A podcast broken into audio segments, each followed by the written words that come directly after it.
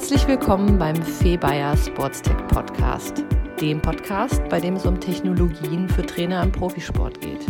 Hier werden Trainer sowie Experten und Hersteller von relevanten Sporttechnologien zu allgemeinen Fragestellungen, aktuellem Geschehen sowie Einzelthemen interviewt. Viel Spaß bei dieser Folge. Hallo und herzlich willkommen zum 46. Podcast von Fibaya Sportstech. Heute habe ich zu Gast Yannick Dörr, sportlicher Leiter und Wissenschaftskoordinator beim Deutschen Wellenreitverband. Yannick befindet sich gerade im Office in Köln. Lieber Yannick, herzlich willkommen. Wie geht's dir? Hallo, herzlich willkommen. Äh, schön, dass ich da sein darf. Hey, mir geht's gut. Das freut mich und ja, ich freue mich auch, dass du meiner Einladung gefolgt bist mhm. und wir heute eben auch mal über eine recht, äh, ebenfalls eine recht junge olympische Disziplin mit dir sprechen mhm. werden. Zum, zum Einstieg vielleicht noch mal ein bisschen ähm, äh, Kontext dazu. Das heißt, ich habe es ja gerade schon gesagt, ihr seid gerade erst olympische Disziplin geworden. Genau. Du bist beim Deutschen Wellenreitverband verantwortlich für den olympischen Bereich. Mhm. Ähm, und äh, ich erinnere mich auch, dass du im Vorgespräch ähm, sagtest, dass ihr eigentlich ähm, eher wie ein Start-up äh, arbeitet, mhm. ähm, was natürlich sehr, sehr agil äh, wirkt. Ähm, gib uns doch mhm. da mal einen ersten Einblick in die, ich sag mal, aktuelle Start-up-Phase bei eurem Verband. Mhm. Ja, genau. Also ähm, du hast es eigentlich schon beschrieben durch diese ähm, vorläufig olympische also wir sind ein vorläufig olympischer Verband, da das Shortboarden 2016 erst aufgenommen wurde und weil jetzt ähm, Surfen nicht eine klassische äh, Vereinssportart und auch nicht eine klassische ähm, organisierte Sportart in Deutschland ist, ähm, war der Verband bis zu dem Zeitpunkt einfach ähm, komplett ehrenamtlich geführt. Also ist er immer, wird immer noch ehrenamtlich geführt, aber jetzt eben oder seit 2017 dann durch äh, Unterstützung von hauptamtlichem Leistungssportpersonal was äh, dann eben ja, angefangen hat. Wir hatten noch einen Vorgänger, einen Leistungssportreferent und dann habe ich im November 2017 mit meiner Kollegin Nele Koch ähm, hier angefangen und ja, das, der Startup-Charakter, denke ich, liegt dann, lag dann einfach darin, dass, ähm, dass man dadurch konnte man schon mal nicht sagen, das haben wir schon immer so gemacht, weil es war ja eben alles neu und ähm, wir mussten uns einfach ähm, viele Dinge selber beibringen ähm, oder erstmal die viele Hilfestellungen, die es auch von außen gibt, ähm, DOSB oder Bundesverwaltungsamt, mit denen haben wir natürlich auch viel Kontakt, ähm, das erstmal so anwendbar machen, um dann das weiterhin zu übertragen, bis es bei den Sportlern ankommt und bis, ja, ja bis dann hoffentlich dann Medaillen am Ende rauskommen. Ähm, das ist auf jeden Fall das ultimative mhm. Ziel. Mhm. Jetzt noch mal so ein bisschen über die Disziplin. Ähm, also das Shortboard ist ja das, was olympisch geworden mhm. ist. Ihr habt daneben noch das Longboard und das SUP, also Stand-Up Paddling. Genau. Ähm, ich glaube, Stand-Up Paddling muss man jetzt an der Stelle ähm, nicht mehr erklären, mhm. aber bei Shortboard und Longboard, gut, das lässt sich auch ein bisschen aus dem Namen ableiten, mhm. was der Unterschied sein mhm. kann. Aber vielleicht kannst du da noch mal ein bisschen das äh, weiter ausführen, was da jetzt eigentlich die Unterschiede in, in diesen zwei äh, mhm. Disziplinen ähm, Shortboard versus Longboard sind. Ja, ähm, also dazu muss man sagen, dass historisch ist das Shortboarden aus dem Longboarden entstanden. Also ähm, mhm auch die Sportart an sich ähm, ist ja relativ jung im Vergleich zu den anderen vielleicht gängigen olympischen Sportarten. Und ähm, sagen wir mal noch in den 60er, 70ern wurden nur Longboards gesurft. Und ähm, das hat sich dann eben durch Materialverbesserungen dahin entwickelt, dass man überhaupt erst kürzere Bretter surfen konnte. Dann wurden aus einer Finne wurden irgendwann zwei Finnen, dann drei Finnen und das da hat sich also ganz viel über die Technik, ähm, also über die technischen Möglichkeiten oder das Material hat sich dann auch die Kultur der Sportart verändert. Also ähm, wie das vielleicht, äh, ich weiß nicht, im äh, Snowboardfahren war, als dann irgendwie an, Leute angefangen haben, Raceboard zu fahren oder so, dann entwickelt sich daraus so eine eigene Gruppe. Und im Wellenreiten war es eben mm. so, mhm. ähm, das Shortboarden war dann, das waren dann die jungen Radikalen und noch mehr mit den Konventionen vielleicht gebrochen, mit denen man sowieso schon nichts zu tun hatte. Also Surfer an sich waren als Gruppe ja auch vielleicht schon äh, so im kulturellen Kontext ähm, ja. eher die Außenseiter und da gibt es auch, weil es eben als ähm, Sportart mit der Kultur und Politik sehr, da gibt es ganz, ganz viele Verzahnungen und äh, gibt es auch schöne Literatur mhm. zu. Naja, auf jeden Fall, das mhm. Longboarden ähm, ist dann einfach nicht, ist dann auch immer weniger populär geworden oder je nach Spot. Es gibt bestimmt zum Beispiel Malibu ist ein klassischer Longboard-Spot in, in Kalifornien. Ähm, aber das Shortboarden hat sich irgendwie insgesamt weiter durchgesetzt, auch vielleicht, weil es dann äh, medienwirksamer war, weil ähm, man damit eben beim Surfen noch radikalere Manöver machen könnte, konnte.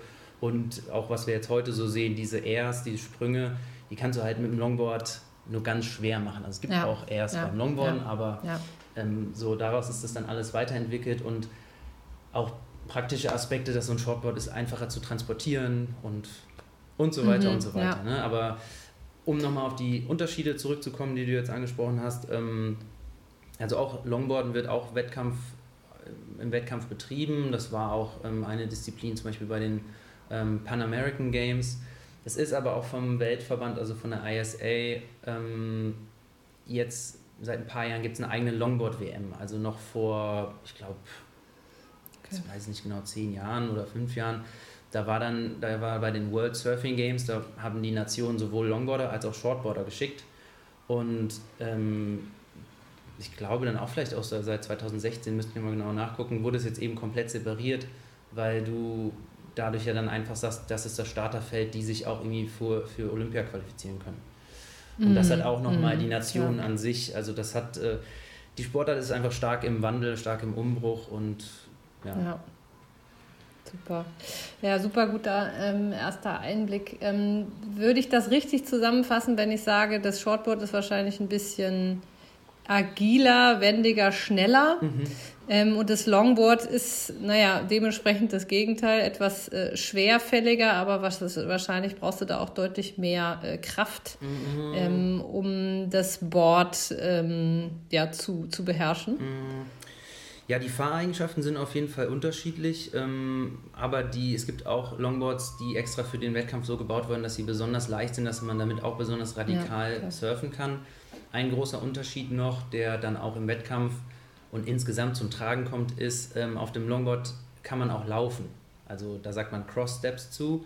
Und wenn du auf deinem Longboard äh, ähm, surfst und auf die Nase des Bretts, also auf die Nose läufst und dann ähm, sagt man dazu Hang 10, wenn deine Zehen, Zehen über die Nase hängen, das gibt besonders mhm. viele Punkte. Also wer Hang 10 oder Hang 5 auf so einer Welle dann drei, vier Sekunden lang surft und dann wieder zurück und fährt dann wieder die Welle hoch und runter, dann kriegt er besonders viele Punkte.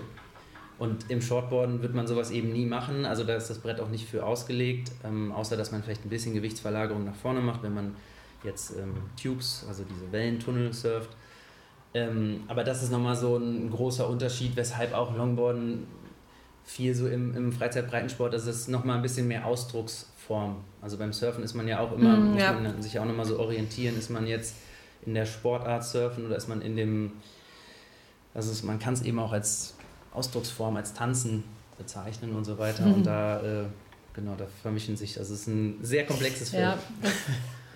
Ja, der kulturelle Aspekt ist natürlich bei euch, du hast es ja mhm. eben auch schon gesagt, sehr im Vordergrund. Das ist natürlich äh, super spannend, was da eben auch äh, an Gedankengut und Bewegung mhm. da dahinter steckt. Ähm, wir wollen uns aber nichtsdestotrotz, äh, so spannend das auch ist, heute so ein bisschen dem, dem olympischen Kontext mhm. widmen. Mhm. Ähm, und das ist ja eben nun mal jetzt äh, Stand heute das Shortboard mhm, bei euch, genau, was, äh, was olympisch jetzt äh, zunächst ist. Ähm, steigen wir da einfach mal auf so einer athletischen Ebene mhm. ein. Was sind denn so die, die Anforderungen äh, und die Fähigkeiten, die ein guter Shortboarder erfüllen muss? Mhm. Mm, also die sind auch unheimlich vielfältig. Hm, sagen wir mal, ähm, ein sehr bekannter Surfcoach, Martin Dann, hat mal gesagt, es wäre 50-50 äh, rein jetzt erstmal physisch und ähm, psychisch gesehen.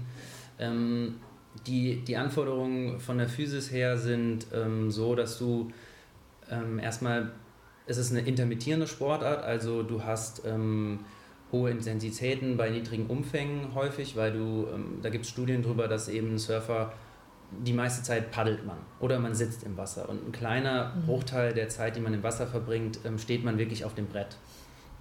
So, und da ergibt sich ja dann schon mal raus, dass man einfach, um überhaupt dahin zu kommen, wo die Wellen brechen, muss man relativ viel paddeln. Das heißt, du brauchst im Oberkörper, bist du am besten äh, gebaut wie ein Schwimmer. Also äh, du kommst ja, glaube ich, auch aus dem Schwimmen. Also da, also ja, genau. Die, die, äh, ich habe auch als Surflehrer früher gearbeitet, Leute, die aus dem Schwimmen kamen, die hatten mit dem Part schon mal keine Probleme. So, dann okay, geht es aber weiter, ja. dann muss man ja auch noch aufstehen. Da sind dann äh, Leute im Vorteil, sagen wir mal, da hilft es dir, wenn du ähm, ja eine gewisse Schnellkraft, aber vor allen Dingen Koordination hast. Also ähm, so, wenn man so gute Turner zum Beispiel, dann die das äh, so ein gutes auch, äh, sagen wir, sagt man dazu, ja, Bewegungswahrnehmung haben und ja, dann mhm. stehst du auf dem Brett und dann ähm, kommt das alles nochmal zusammen. Dann, dann brauchst du aber auch ähm, kräftige Beine, also jetzt gerade auch im, im, Profibereich, einfach um diese Manöver so zu fahren. Oder wenn du Sprünge machst, ja. musst du die Landung kontrollieren, ähm, wo ja auch einfach nochmal höhere Kräfte auf den Körper wirken. Also da hast da ein unheimlich äh, hohes Anforderungsprofil. Und ähm, auf der anderen Seite, was ich eben gesagt habe, von der ähm, mentalen Stärke her musst du eben ähm, ja, du musst äh, das abrufen können natürlich, aber du brauchst einfach eine gute, äh, du brauchst ja kognitive Fähigkeiten, alles eigentlich die ganze Palette. Mhm. Die Welle lesen und deuten können Richtig. und natürlich auch, ich sag mal, keine Angst davor haben, auch mal ein bisschen weiter raus zu paddeln ne? Genau, und ähm, ja. sich vom Land zu entfernen. Das sind sicherlich alles äh, weitere genau, Aspekte kommt, auf der mentalen Ebene. Da kommt man nicht drum herum, genau. Also das, äh, das ist aber auch nochmal so der Aspekt dann dieses Positionieren im Wasser, also gucken, weil wir bewegen uns ja im Natursport, also dann ist es auch nicht einfach so, du paddelst jetzt immer genau an die Stelle und da kommt eine Welle und die surfst du, sondern du musst auch gucken, da ist ja immer auch ein bisschen Variation drin. Also es gibt ja. schon eine Hauptrichtung, aus der eine Welle dann kommt, je nachdem, wie jetzt gerade der Swell ähm, steht sozusagen. Ähm, aber danach musst du ganz viel ähm, adaptieren und das dann auch, wenn du auf mhm. der Welle bist, du musst die Welle lesen können, und da ist mhm. es, also Antizipationsfähigkeit spielt da eine Rolle und ähm, ja, und ja. genau, das ist sehr, sehr komplex. Ja, sehr spannend, weil du tatsächlich ja auch, gut, das ist ja bei anderen Sportarten wie zum Beispiel Segeln, das hatten wir ja auch schon mhm. behandelt, ja auch Teil der Sportart, dass du natürlich mit diesem Element, mhm. also erstmal mit der Natur, aber natürlich im Speziellen dann mit äh, Wellen, Topografie, ähm, Winden, ähm, dass du das einfach auch beherrschen das musst, stimmt. das lesen kannst, weil das eben eine total wichtige Herausforderung äh, oder, oder ein Anteil ist, um überhaupt dann die Sportart richtig ausführen zu mhm. können. Mhm. Das ist natürlich bei diesen Natursportarten ähm, einfach nochmal eine zusätzliche ähm, Komponente. Richtig. Mhm. Wenn wir jetzt aufs Training schauen, also du hast uns ja jetzt erstmal so einen ganz guten ersten Überblick mhm. gegeben. Mhm. Wir sprechen bei euch sicherlich dann auch einerseits von Wassertraining, andererseits von ähm, an Land mhm. oder Landtraining. Fangen wir vielleicht mal mit dem Wassertraining an. Also du hast ja schon so die verschiedenen, ich sag mal, Phasen mhm. beschrieben. Also einerseits das Paddeln, andererseits das auf dem Brett sitzen und dann aber eben das Surfen als mhm. solches ich kenne es immer noch so ein bisschen ähm, aus dem Schwimmen, wie wir sozusagen die einzelnen Elemente im Training aufbrechen und dann darauf trainieren. Mhm. Kann ich mir das dann auch so vorstellen, dass ihr tatsächlich dann, ich sag mal, nur am Paddeln trainiert oder dann eben an den anderen Elementen oder wie, wie baut sich dieses Wassertraining zusammen? Mm, nee, das ist schon stärker auf, ähm, das würde ich eher unterteilen in ähm, Technik- und Taktik-Elemente. Äh, also, weil das das Paddeln und das Positionieren das ist sicher ein wichtiger Teil, aber das ähm, habe ich jetzt im Training noch nicht mitbekommen, dass, ähm, dass da eine komplette Einheit oder dass es da, sagen wir mal, das taucht nicht so auf, ist nicht so prominent. Also wir haben auch okay. äh, mhm. ja, eine Rahmentrainingskonzeption ähm, mit einem unserer Trainer, dem Martin Walz, der auf dem Gebiet ziemlich fit ist, ähm, erstellt. Und ähm, da geht es eher darum, das Techniktraining, wie kann ich das nochmal unterteilen im Wasser? Also was... Ähm,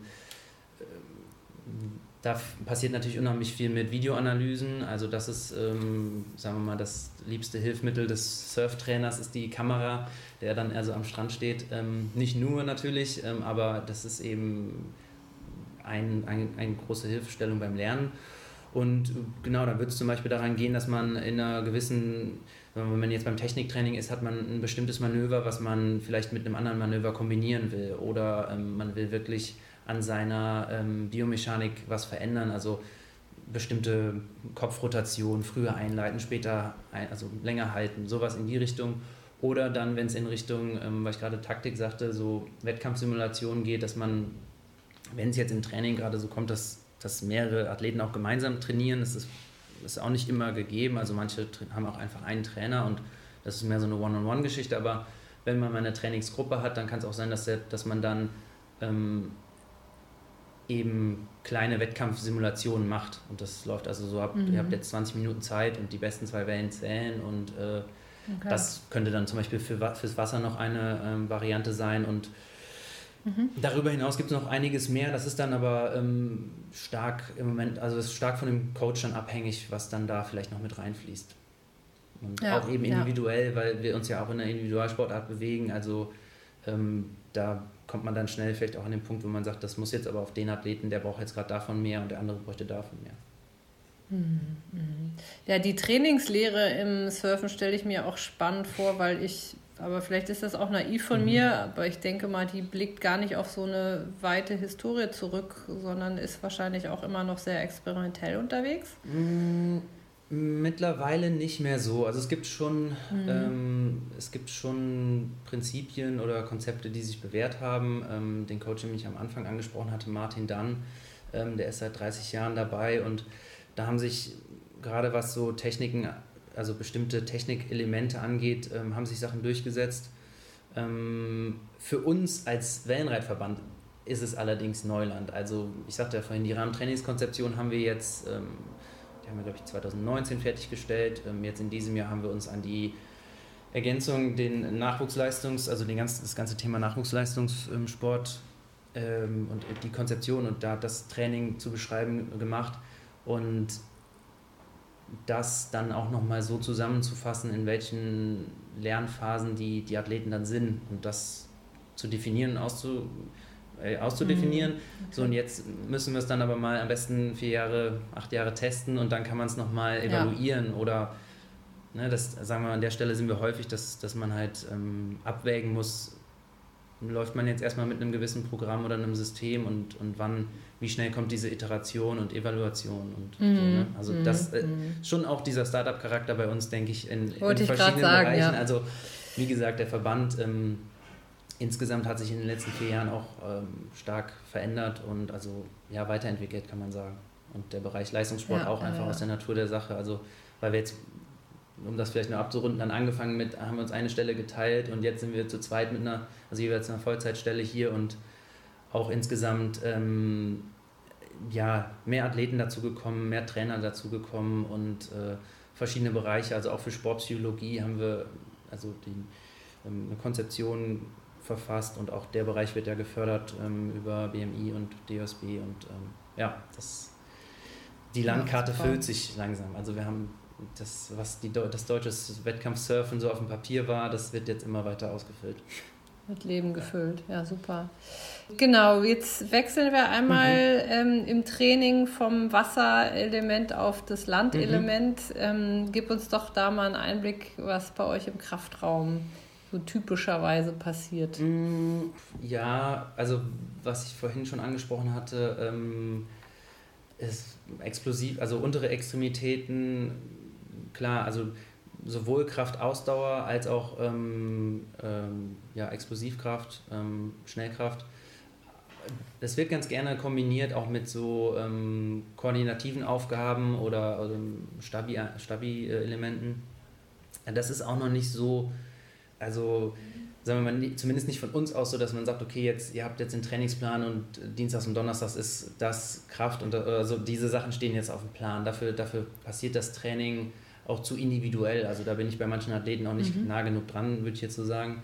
Ähm, aber so an Land macht man neben der Kraft noch viel Beweglichkeit. Also ein Surfer sollte auch, wenn man das manchmal sieht auf Fotos, ähm, wie stark die sich eigentlich verbiegen können, auch auf dem Brett, weil dann sieht es mhm. auch, also nicht nur spektakulär aus, es ist auch manchmal funktionell und ähm, deswegen ist das äh, auf jeden Fall auch eine Komponente.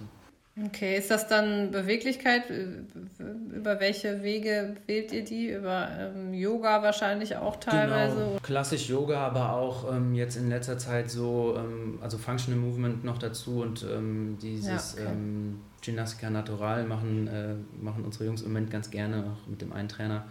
Und ähm, ja, das aber das äh, kommt dann eben auch, also das wird dann eben auch manchmal noch kombiniert mit so kognitiven Aufgaben, also ähm, die, ähm, wie heißen Okklusionsbrillen oder so. Ja. Einfach um, ja, da äh, das auch ein bisschen ansprechend zu gestalten, vielleicht insgesamt. Mm, und mm, mm, okay. insgesamt bei dem Thema jetzt, um das auf, auf den deutschen Kader zu beziehen und auch auf diese Situation, aus der wir ge äh, gekommen sind in den letzten Jahren, geht es dabei auch stärker um das Thema Trainieren, Lernen. Also, ähm, weil, also auch in der Weltspitze ist dieses ähm, Krafttraining oder überhaupt Training an Land äh, ist auch noch nicht so alt. Also das haben auch so um die, um die Jahrtausendwende, würde ich sagen, hat das angefangen und da gab es ein paar Athleten und da ist es mehr in diesen Fokus gerutscht und man hat die Erfolge auch gesehen davon oder bestimmte Leute haben diesen Erfolg ja. zumindest nach außen getragen. So Mick Fanning war jemand, denke ich, der hat da insgesamt äh, vielleicht eine Lanze gebrochen sozusagen. Und ähm, aber mittlerweile ist es jedem, jedem Profisurfer klar, dass das ähm, die Komponente da äh, ja, nicht wegzudenken ist. Ja. Genau. Mhm. Ja, ja, das ist natürlich auch wieder der kulturelle Aspekt. Richtig, der ja. Wellenreiter, der will draußen in der wilden Natur mhm. sein, mhm. der, äh, da kann ich schon sehr gut nachvollziehen, dass der Schwierigkeiten kulturell hat, sich da in den Kraftraum mhm. zu stellen. Aber wie du selber auch schon gesagt hast, ähm, wenn dann plötzlich die Weltspitze so arbeitet, dann bricht das natürlich mhm. das Ganze auf und kriegt einen ganz anderen Stellenwert. Ähm, aber um das nochmal zusammen oder vielleicht sogar abzuschließen, mhm. das Thema, ähm, das heißt, ihr habt noch keinen wirklich etablierten Trainingsplan, wo einfach, weiß ich nicht, zwei, dreimal Krafttraining mhm. die Woche in gewissen Bereichen vorgesehen ist, sondern das ist noch sehr stark vom Trainer oder teilweise auch sehr stark von Athleten abhängig. Habe ich das richtig mhm. ähm, Nee, also den, den, die Pläne gibt es schon. Es ist halt, ähm, sagen wir mal, du ähm, ich, ich, was ich sagen wollte, ist, es wird nicht so eng von uns kontrolliert. Also äh, die, die, hm, also okay. die beziehungsweise schon, also jeder Athlet hat sein Trainingstagebuch, aber da bin ich jetzt nicht die Person, die das mit dem abspricht. Also da sind die, die Trainer, eben jetzt zum Beispiel Martin Walz oder Lohan Whittaker, näher dran. Und da ist es aber teilweise auch so, dass die Athleten ähm, von alleine nochmal vielleicht im Gym einen Trainer haben, mit dem wir jetzt nicht direkt Kontakt haben, aber sie decken den Bereich für sich ab.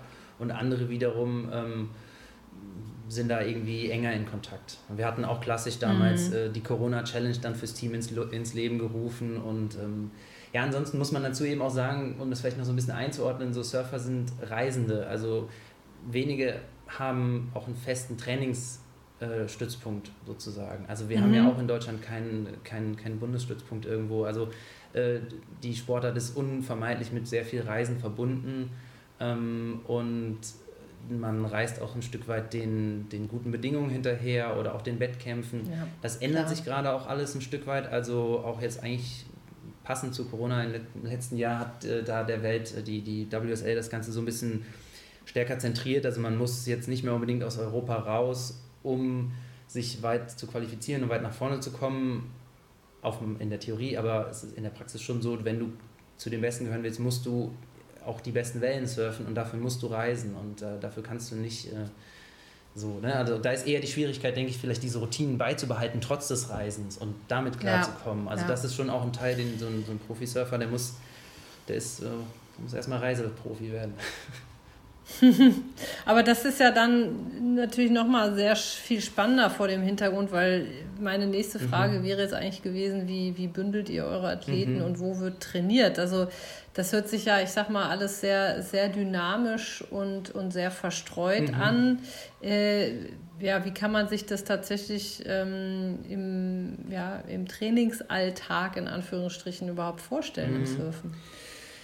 Mm, also es ist viel von unserer Seite an den Wettkampfkalender angelehnt. Ähm, da ist einfach zum Beispiel jetzt, gerade heute ist unser Team in Portugal ähm, und ähm, März, April sind so klassische Monate, also gut, jetzt sind wir zwar im Mai, aber es wäre eigentlich im April, Mai, äh, März, April gewesen. Ähm, und da gibt es eben Wettkampfkalender, die stehen so fest und dann können wir schon gucken, okay, wenn jetzt ähm, zum Beispiel Teneriffa waren wir letztes Jahr, sind wir dann, haben wir in äh, uns hier für in Köln am Olympiastützpunkt getroffen für die ähm, Leistungsdiagnostik und Gesundheitsuntersuchung und sind dann, ähm, haben dann eine Woche Trainingslager auf Teneriffa gemacht und dann im Anschluss war noch ein Wettkampf da. So, und dann hat man mal, dann haben auch mal die Trainer die Chance und, und das Team kann da in der Zeit so einfach ähm, mehr Zeit miteinander verbringen und danach ähm, gehen eventuell alle wieder so ihre Wege oder manche, also unser Team wohnt ja auch auf der Welt verstreut und ähm, dann trifft man sich eventuell wieder zum nächsten Wettkampf oder die einen machen den Wettkampf oder den Wettkampf oder wir sagen, ähm, an der Stelle würden wir gerne oder bieten wir ein Trainingslager an zu folgendem Thema oder sowas. Und in der Zwischenzeit passiert eben auch schon vor Corona viel über ähm, Videocalls und ähm, ja, moderne Kommunikationswege. Ne, mhm. Die, ja. Da das heißt aber auch dann, wenn ihr nicht gerade in der Wettkampfvorbereitung seid, wenn ihr nicht gerade im Trainingslager seid, äh, dann sind die einzelnen Athleten wahrscheinlich mehr oder minder sich so ein bisschen selbst überlassen und haben dann aber gewisse Vorgaben oder Empfehlungen, denen sie dann sozusagen eigenverantwortlich nachgehen, nehme ich mal an. Ja, genau, ja und nein. Also manche haben auch, ähm, sagen wir mal, ihr Leben so darauf ausgerichtet, dass sie dann, wenn sie, dass sie zum Teil nur zwei Monate im Jahr zu Hause sind, wirklich in ihrem Elternhaus. Ähm, so gesehen ja. ähm, und dann in den anderen Zwischenzeiten an anderen Orten sind, was vielleicht ihr zweites Zuhause ist, aber sie einen Trainer haben, mit dem sie regelmäßig arbeiten. Oder andere, mhm, also ne, so, das gibt auch die, die, die Variante und ähm, also das ist sehr individuell, mhm. das ist unterschiedlich, genau. Mhm. Okay. Kann man denn nichtsdestotrotz sagen, ich meine, Wellenreiten fängt im Wasser mhm. an. Wir haben in Deutschland, ja, wir haben viele Seen, wir haben viele mhm. Flüsse, wir haben ein, ein Meer im, im Norden, im Osten. Mhm.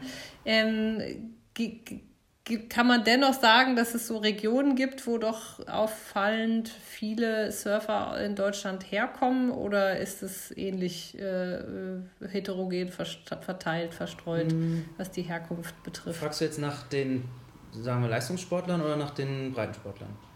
Nach den Leistungssportlern, aber es ist sicherlich auch interessant, mhm. das allgemein zu betrachten. Also du kannst das sehr gern auf diesen mhm. beiden Ebenen beantworten, die Frage. Ja, also genau, normal würde sich ja der Leistungssport aus dem Breitensport ein Stück weit speisen, äh, sozusagen. Aus. Genau, ja. Aber ähm, da, sagen wir mal, für uns ist die Situation so, ähm, Surfen als, als im Breitensport ist äh, unheimlich beliebt in natürlich, ähm, sagen wir mal, auf, auf Sylt, ähm, Nordsee, Ostsee gibt es auch ähm, Jungs, die gerne im kalten Wasser surfen oder mal nach Dänemark fahren. Da gibt es äh, so in, in, Kiel auf jeden Fall auch eine gute Szene. Ähm, und ansonsten hat man klar ähm, Berlin, Köln und München. München vielleicht auch nochmal den Vorteil, dass man dann über das äh, Rapid Surfen, was das ähm, Surfen auf stehenden oder auch auf künstlichen Wellen bezeichnet, mhm. was auch bei uns im Verband mit betreut wird, angeht, dass sich daraus nochmal da ist einfach noch mehr Szene vor Ort. Man hat was zu tun, mhm. man muss nicht nur über Surfen reden oder Filme angucken.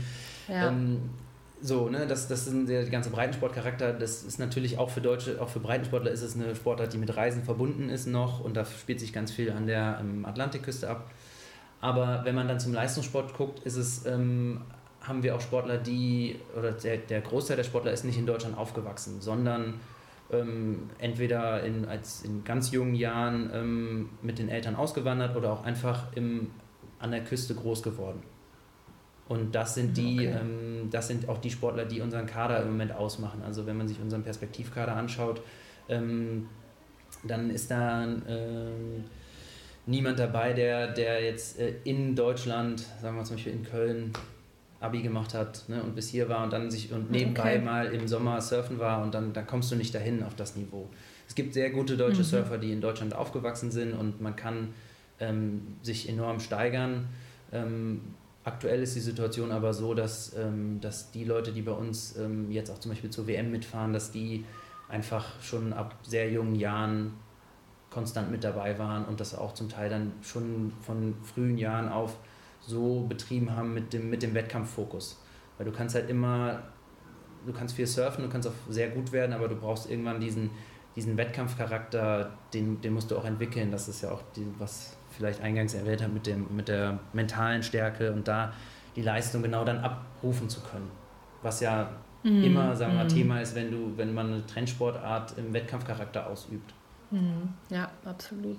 Aber das heißt, wenn ich dich richtig verstanden habe, ist tatsächlich ähm, die Spitze der deutschen Surfer ähm, Personen, die ähm, im, im Ausland an der Küste aufgewachsen genau. sind. Genau, also wir haben die verschiedensten Orte dabei, ähm, Costa Rica, Ecuador, Portugal, Kalifornien, Florida, ja. Ja, Teneriffa. Ja. ja. Also Kanaren ist auch so ein kleiner, ist auch so ein kleiner äh, Epizentrum, also oder so ein Outpost. Gute Bedingungen, kann man, schöne Inseln, ja. Ja, super. Ja, aber das ist natürlich, das prägt ja auch schon, wenn man als Kind, ich sag mal, in so einer Auswanderfamilie aufwächst, dann hat man auch meistens schon einen ganz anderen Bezug zum Reisen mhm. und bewegt sich ganz anders auf der Welt als eben jemand, der erstmal äh, ja, ich sag mal, die ersten 20 Jahre seines Lebens in Deutschland verbracht hat. Mhm. Das, das, äh, ja, das ist natürlich nachvollziehbar, dass, dass sich das dann auch so das ganz stimmt. gut fügt und entwickelt. Ja, und dazu muss man auch sagen, in diesen anderen Ländern, um das vielleicht auch nochmal so einzuordnen, ist Surfen auch einfach zum Teil nochmal ganz anders organisiert. Und also, mhm. sagen wir mal, ja, da, da ist es normal, dass Kinder vielleicht zweimal die Woche zum Surftraining gehen oder man hat so Boardriders Club oder man organisiert sich irgendwie so und da, das, da findet die Sportart dann einfach viel mehr statt. So, ne? Das ist dann einfach ja. nochmal ähm, ein ganz anderes, das kann, das kann man in Deutschland noch nicht so erreichen. Ja, ja, ja, haben wir auch andere Bedingungen. Mhm. Ähm, du hast jetzt kurz nochmal, ähm, um nochmal vielleicht abschließend auf dieser etwas organisatorischen Ebene des Trainings und des Kaders zu mhm. bleiben. Du hast eben kurz auch schon den Olympiastützpunkt Rheinland mhm. erwähnt, der ja, ähm, ja direkt neben euch sozusagen mhm. ist. Ähm, die nutzt ihr oder den nutzt ihr für die Leistungsdiagnostik. Gibt es darüber hinaus noch eine, eine, Form der engeren Zusammenarbeit oder sind das sozusagen die, die Schwerpunkte?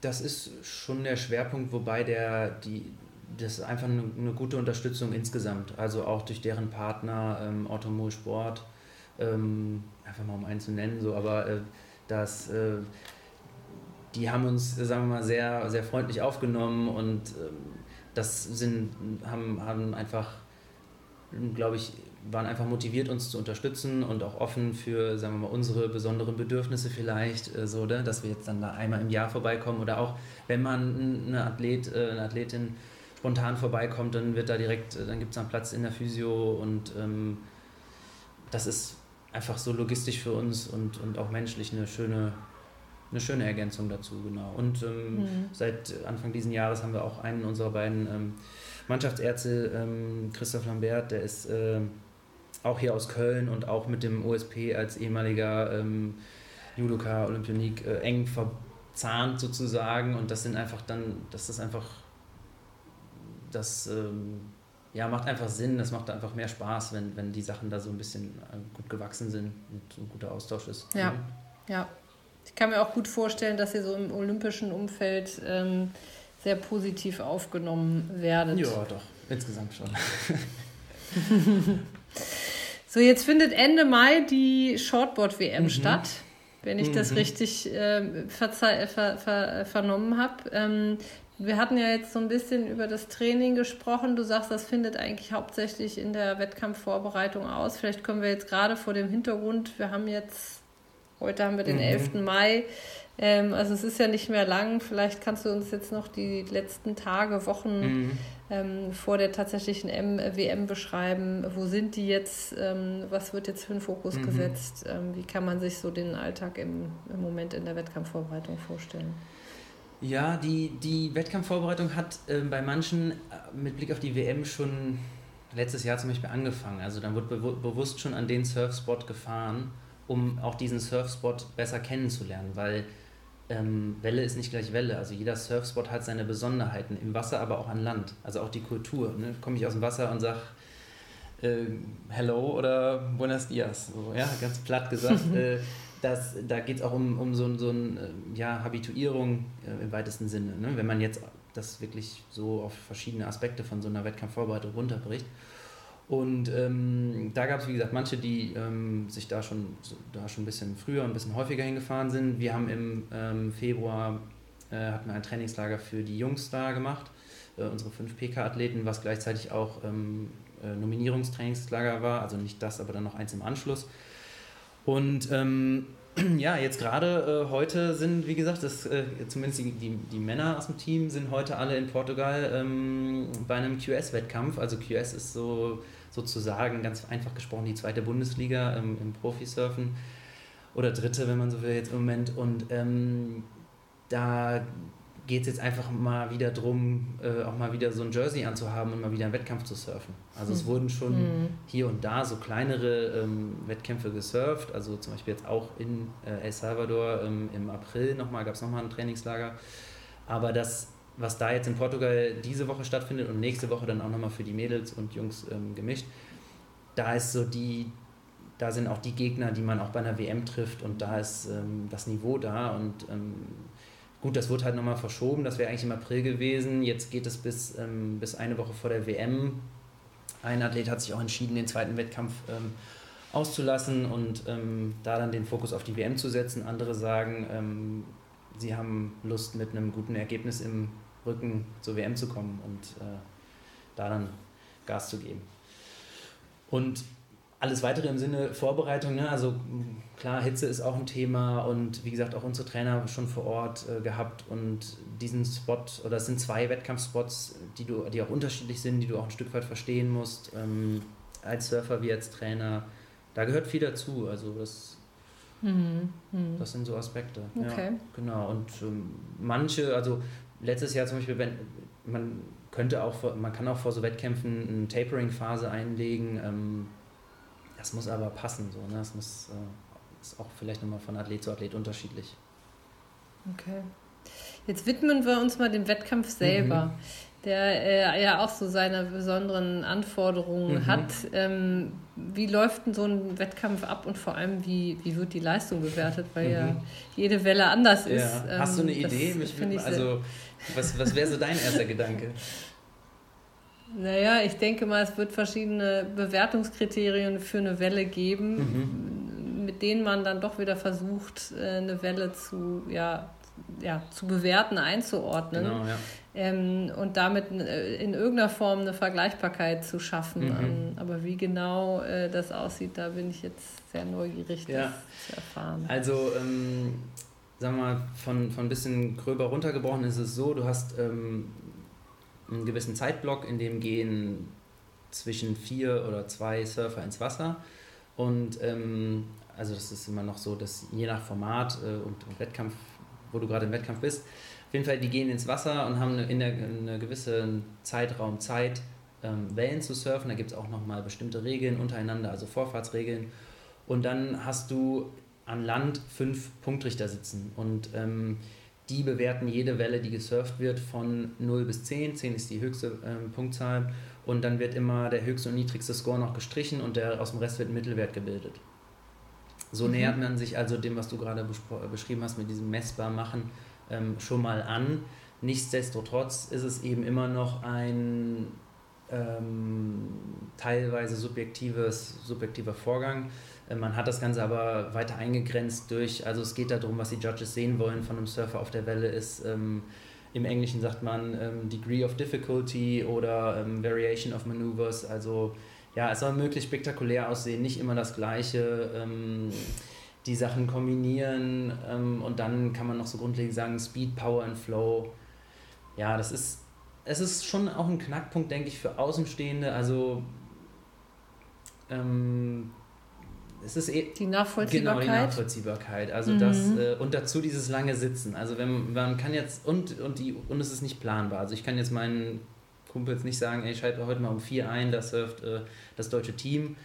Also vielleicht schon, ja. aber das kann ich nur an dem Tag sagen. Aber ich kann nicht sagen, komm, wir treffen uns am nächsten Wochenende und gucken den Surf-Contest. Das habe ich schon oft versucht in der Vergangenheit, also mit Zeitumstellung und was weiß ich. Und dann wird halt manchmal einfach entschieden, die Bedingungen sind heute nicht gut, äh, wir surfen morgen. Mhm. Und dann wird halt morgen mhm. gesurft, so, mhm. wenn die Bedingungen am besten sind. Man hat da einen Contest Director und der bewertet das. Und äh, ja, wie gesagt, ähm, die besten zwei Wellen äh, zählen und je nach Spot ist es auch nochmal unterschiedlich. Also ähm, wir werden ja 2024 ähm, die Olympischen Spiele, da wird Surfen ja nicht in Paris äh, irgendwo oder am Atlantik stattfinden, sondern in äh, Tahiti oder auf Tahiti an einem Spot und da zählt eigentlich nur, wie lange bist du in der Tube.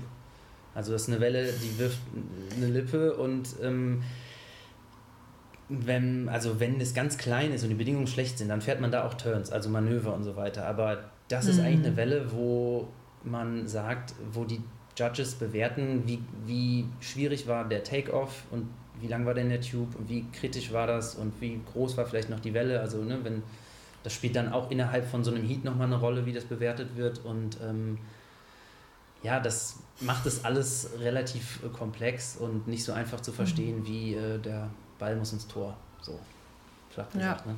Aber da bin ich mal gespannt. Also klar, das ist natürlich äh, gut, die, die Spielsportarten äh, schreien jetzt natürlich, naja, das ist ja auch ein unglaublich komplexes äh, mhm. Umfeld, in dem die sich bewegen, weil du natürlich auch sehr, sehr viele Erfolgsfaktoren oder Faktoren hast, die du auch nur bestimmt beeinflussen mhm. kannst mit deiner eigenen Mannschaft. Bei euch kommt natürlich einfach nochmal dieses äh, Element Natur, was sich einfach in jeder einzelnen Sekunde mhm. auch immer wieder neu nicht äh, bewerten lässt. Ja. Also äh, das ist ja in, einfach nochmal, ich sag mal, so eine Echtzeitkomponente, die mhm. ja maßgeblich das Wettkampfgeschehen bestimmt. Aber auch für den Zuschauer eben, weil wir jetzt ja gerade bei den Zuschauern ja. und bei der Bewertbarkeit waren. Also von außen ja. drauf geguckt, warum kriegt der jetzt eine 7 und der kriegt eine 5?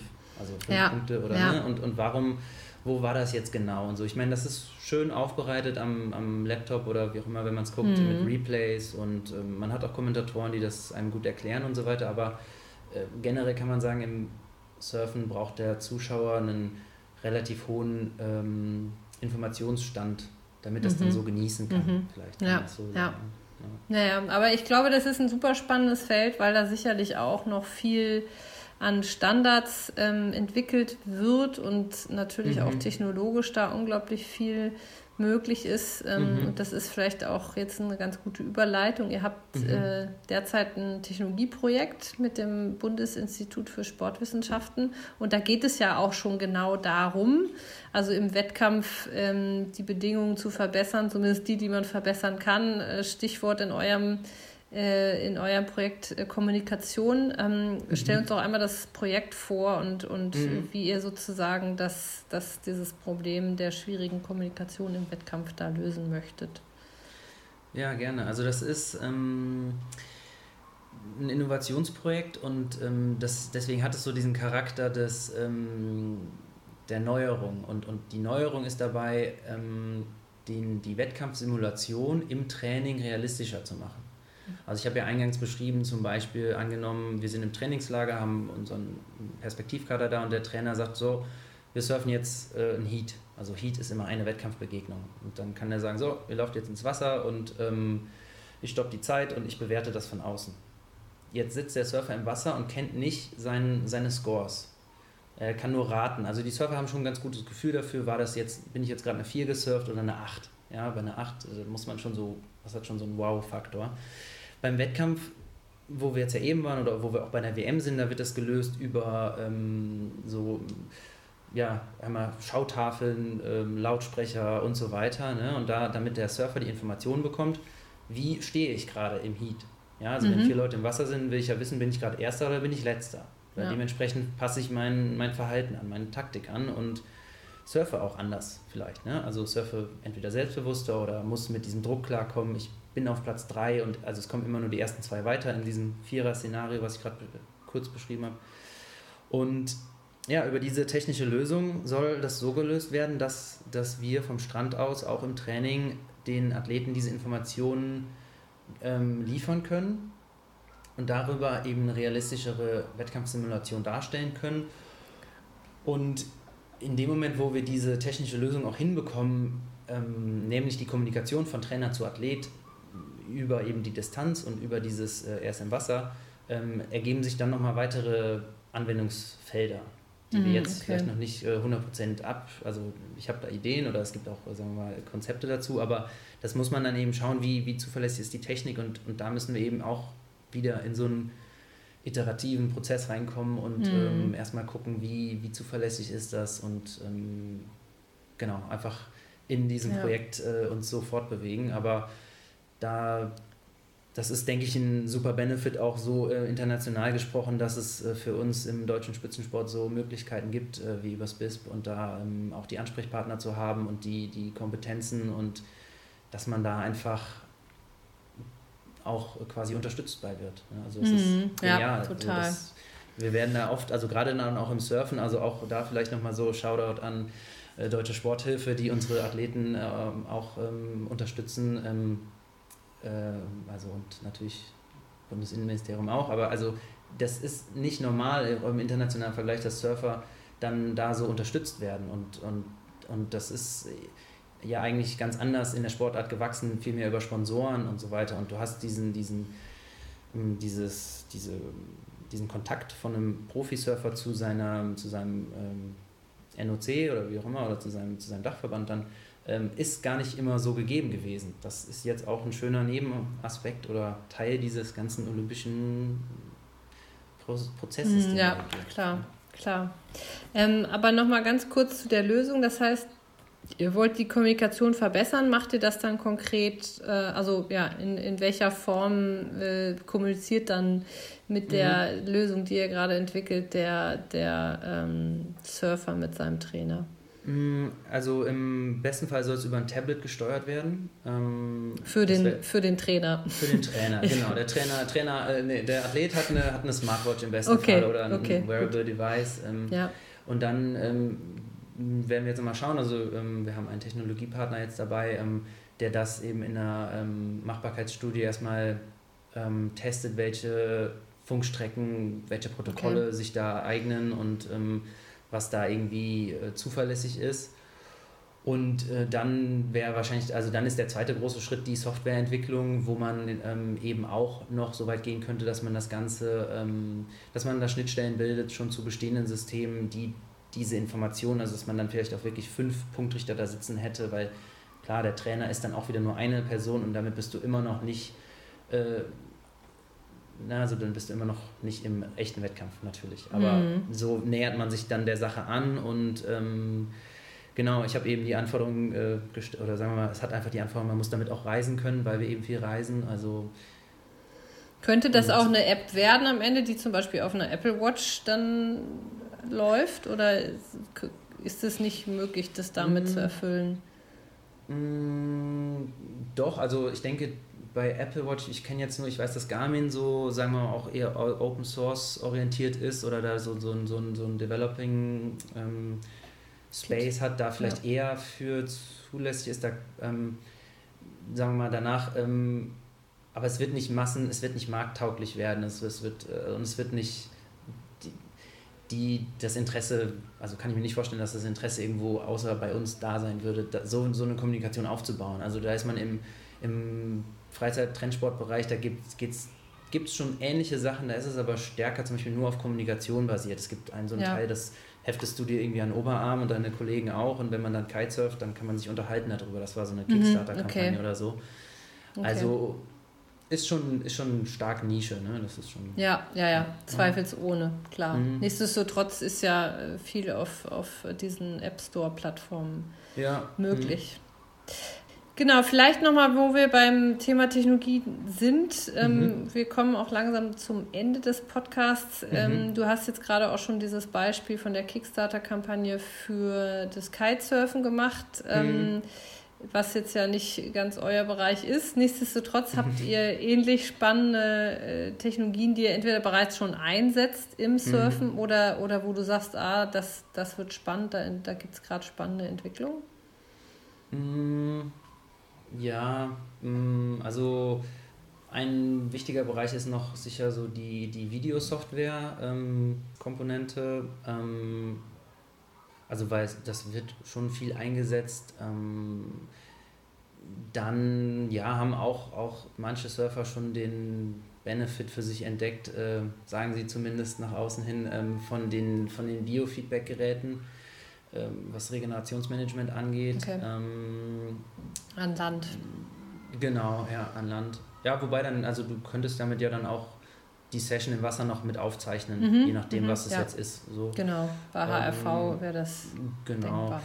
Dann, wie gesagt, also in dem Bereich hat sich auch schon ein bisschen was getan, wo du jetzt, also zwar dann nicht im App Store, sondern dann auch bei Garmin, die haben da auch eine, dass die ihre Uhren, dass du schon eine Übersicht hast, wie viel, wie schnell bist du gesurft, wie viele Wellen hast du genommen. Da sind aber auch die Surfmarken, also Rip Curl ähm, und so, die haben auch alle so technische Bereiche das kam daher, weil so die Uhren ähm, sind häufig auch so kleine Wetterstationen und zeigen ja. die Gezeiten an. Also weil man ist als Surfer auch irgendwo Meteorologe, äh, Hobby-Meteorologe und das sind so wichtige Informationen. Da spielt da eine Rolle. Der Bereich ansonsten Surfbretter, ähm, ja, wird auch immer, also Surfbretter und auch vor allen Dingen auch die Finnen ähm, ist eine Wissenschaft für sich, aber mhm. ähm, da äh, sind wir jetzt, legen wir jetzt keinen Fokus drauf, weil wir einfach, äh, weil unsere Athleten da selber ähm, mit zum Teil guten, ähm, also mit, mit man spricht davon, da hat man einen eigenen Shaper, der das Board so anpasst, wie man es braucht ungefähr. Ja. Das ist dann kein Brett von der Stange, so ist eine Spezialanfertigung im Prinzip. Ähm, und das, das braucht man schon. Und mhm. Ähm, mhm. ja. Aber ansonsten so insgesamt gesehen wüsste ich, würde mir jetzt nicht direkt einfallen, was da an Technologie im Surfen noch dazukommt. Also ja, wo du natürlich generell die Leistung noch besser erfassen kannst, aber mhm. vielleicht macht ihr das auch mit Video. Das, äh, da würde ich jetzt eh noch mal drauf eingehen. Ähm, wie findet denn ähm, erstmal die Aufzeichnung statt? Ist es tatsächlich mhm. so, dass am, an Land, ich sag mal, lediglich jemand an Land steht, mhm. der, der eine Kamera hält? Oder habt ihr da schon vielleicht ähm, etwas ausgereiftere Videosysteme? Also mhm. die Frage erstmal zur Aufzeichnung und dann aber auch die Frage, äh, wie findet da eine, eine, eine, Auswertung dann im Nachgang mit, mit dem mhm. Videomaterial statt? Ja, also ähm, im Moment ist es so, dass die Trainer immer filmen ähm, und äh, es gibt, also ähm, ich habe mir vorgenommen, dieses System äh, Solo-Shot ähm, mal zu testen in diesem Jahr, was ja dann auch über so Sender-Empfänger läuft. Ähm, wo man aber auch schauen muss, wo ist das, wo kann das wirklich zur Anwendung kommen. Weil wenn mm. du die mhm. Kamera an den Strand stellst, je nachdem in welchem Land du bist, äh, dann ist die Kamera weg. Also da muss immer noch jemand dabei ja. sitzen, da muss man gucken. Aber es wird zur Anwendung kommen, sagen wir mal da, weil, weil du mich jetzt gerade so in die Richtung gedanklich äh, ein Fauxpas vielleicht was passiert, äh, wenn man das Thema Technologie weiterspinnt, so der Bereich Surfparks. Da verändert man ja das Ganze, äh, das, das wäre ein eigener Podcast wert sozusagen, ja, aber das ist, äh, da verändert sich ja das ganze Setting und ähm, da gibt es zum Beispiel auch schon so, also ich rede jetzt von Wavepools, Waveparks, mhm. wo eine Welle wirklich da läuft. Die haben auch schon so Videosysteme zum Teil eingebaut, ja. wo die Kamera auf so einem Schlitten fährt oder sowas und da können. Da hast du natürlich ein deutlich kontrollierbares Umfeld, ja. Genau, da bist du unter äh, Laborbedingungen mhm. sozusagen, wenn man es vergleicht mit der Natur, wo halt auch mhm. einfach mal ja. Wind und Wetter und Regen und alles hier passiert. Und ähm, naja, aber da wird man, da muss man dann schauen, ob man dann zweite Winkel, dritte Winkel reinbringt, um das dann äh, sich ein besseres Bild nochmal im Nachgang zu machen von der Bewegung oder von dem, was da jetzt passiert ist. Klassisch wird das analysiert auf ähm, ja. eben auch am, am iPad dann im Nachgang, dass man da auch ähm, den Zeitraum der, des Videofeedbacks gering hält, weil das ja auch nachweislich einfach die Qualität steigert. Und dann kommen da so Sachen rein, dass man Sachen spiegelt, gegeneinander legt, wo, wo ist eine Idealvorstellung von einem Technikbild, wo, ne, das ist dann auch so ein bisschen Eigenart des Trainers, mit welchem Tool er da gerne arbeitet oder gut zurechtkommt oder es so dem, dem Athleten so vermittelt, dass es bei ihm auch ankommt. Also da ist auch nochmal viel Fingerspitzengefühl mhm. gefragt, ähm, wie muss ich das dem Athleten erklären, dass es, dass es bei ihm dann auch ankommt. Zusätzlich zu dem, er sieht es selber auf dem Screen, ähm, da hätte ich jetzt den Arm beispielsweise ja. früher heben ja. müssen, später, wie auch immer. Also es sind Nuancen, die dann da so im Techniktraining passieren. Ja, ja. Ja, sehr spannend. Sehr spannender Einblick, ähm, sehr spannender, kurzer, knackiger Einblick in äh, verhältnismäßig mhm. dazu, wie komplex das natürlich ist bei euch. Ähm, aber äh, ich hoffe, dass, dass wir hier mit der Folge das ganze Thema unseren Zuhörern und vielleicht auch anderen Sportarten ein bisschen näher bringen konnten. Und ich merke auf jeden Fall, dass es jede Menge Stoff gibt, um sich da nochmal das eine genau. oder andere Thema rauszubicken und da mhm. Äh, weiter in die Tiefe zu gehen. Vielleicht kommen wir da sehr gerne ähm, mhm. oder vielleicht nehmen wir dann nochmal einen zweiten Anlauf äh, für, ein, für ein Spezialthema. Aber jetzt erstmal mhm. für dich, äh, Janik, vielen Dank ähm, für das gute Gespräch. Ähm, viel Erfolg jetzt in der Wettkampfvorbereitung, beziehungsweise vor allem viel Erfolg dann ähm, bei der WM Ende des Monats. Und, ähm, und ja, erstmal alles Gute für dich. Ja, vielen lieben Dank. Danke, dass ich hier sein durfte. Ähm, und vielleicht nochmal als, als Hinweis da, wer, wer sich für das Thema Weitergehen interessiert, gerne auf unseren Kanälen vorbeischauen. Also die, die Informationen sind alle da und äh, wir tun unser Bestes, auch ein Stück weit äh, Aufklärung oder äh, Informationen da zu, bereitzustellen. Und äh, ja, würde mich freuen, wenn, äh, die Leute sich fürs Shortboarden, Surfen interessieren. Prima. Alles Gute. Danke. Tschüss für unsere Hörer und Seher Dankeschön. heute. Tschüss, Fee. Mach's gut. Ciao.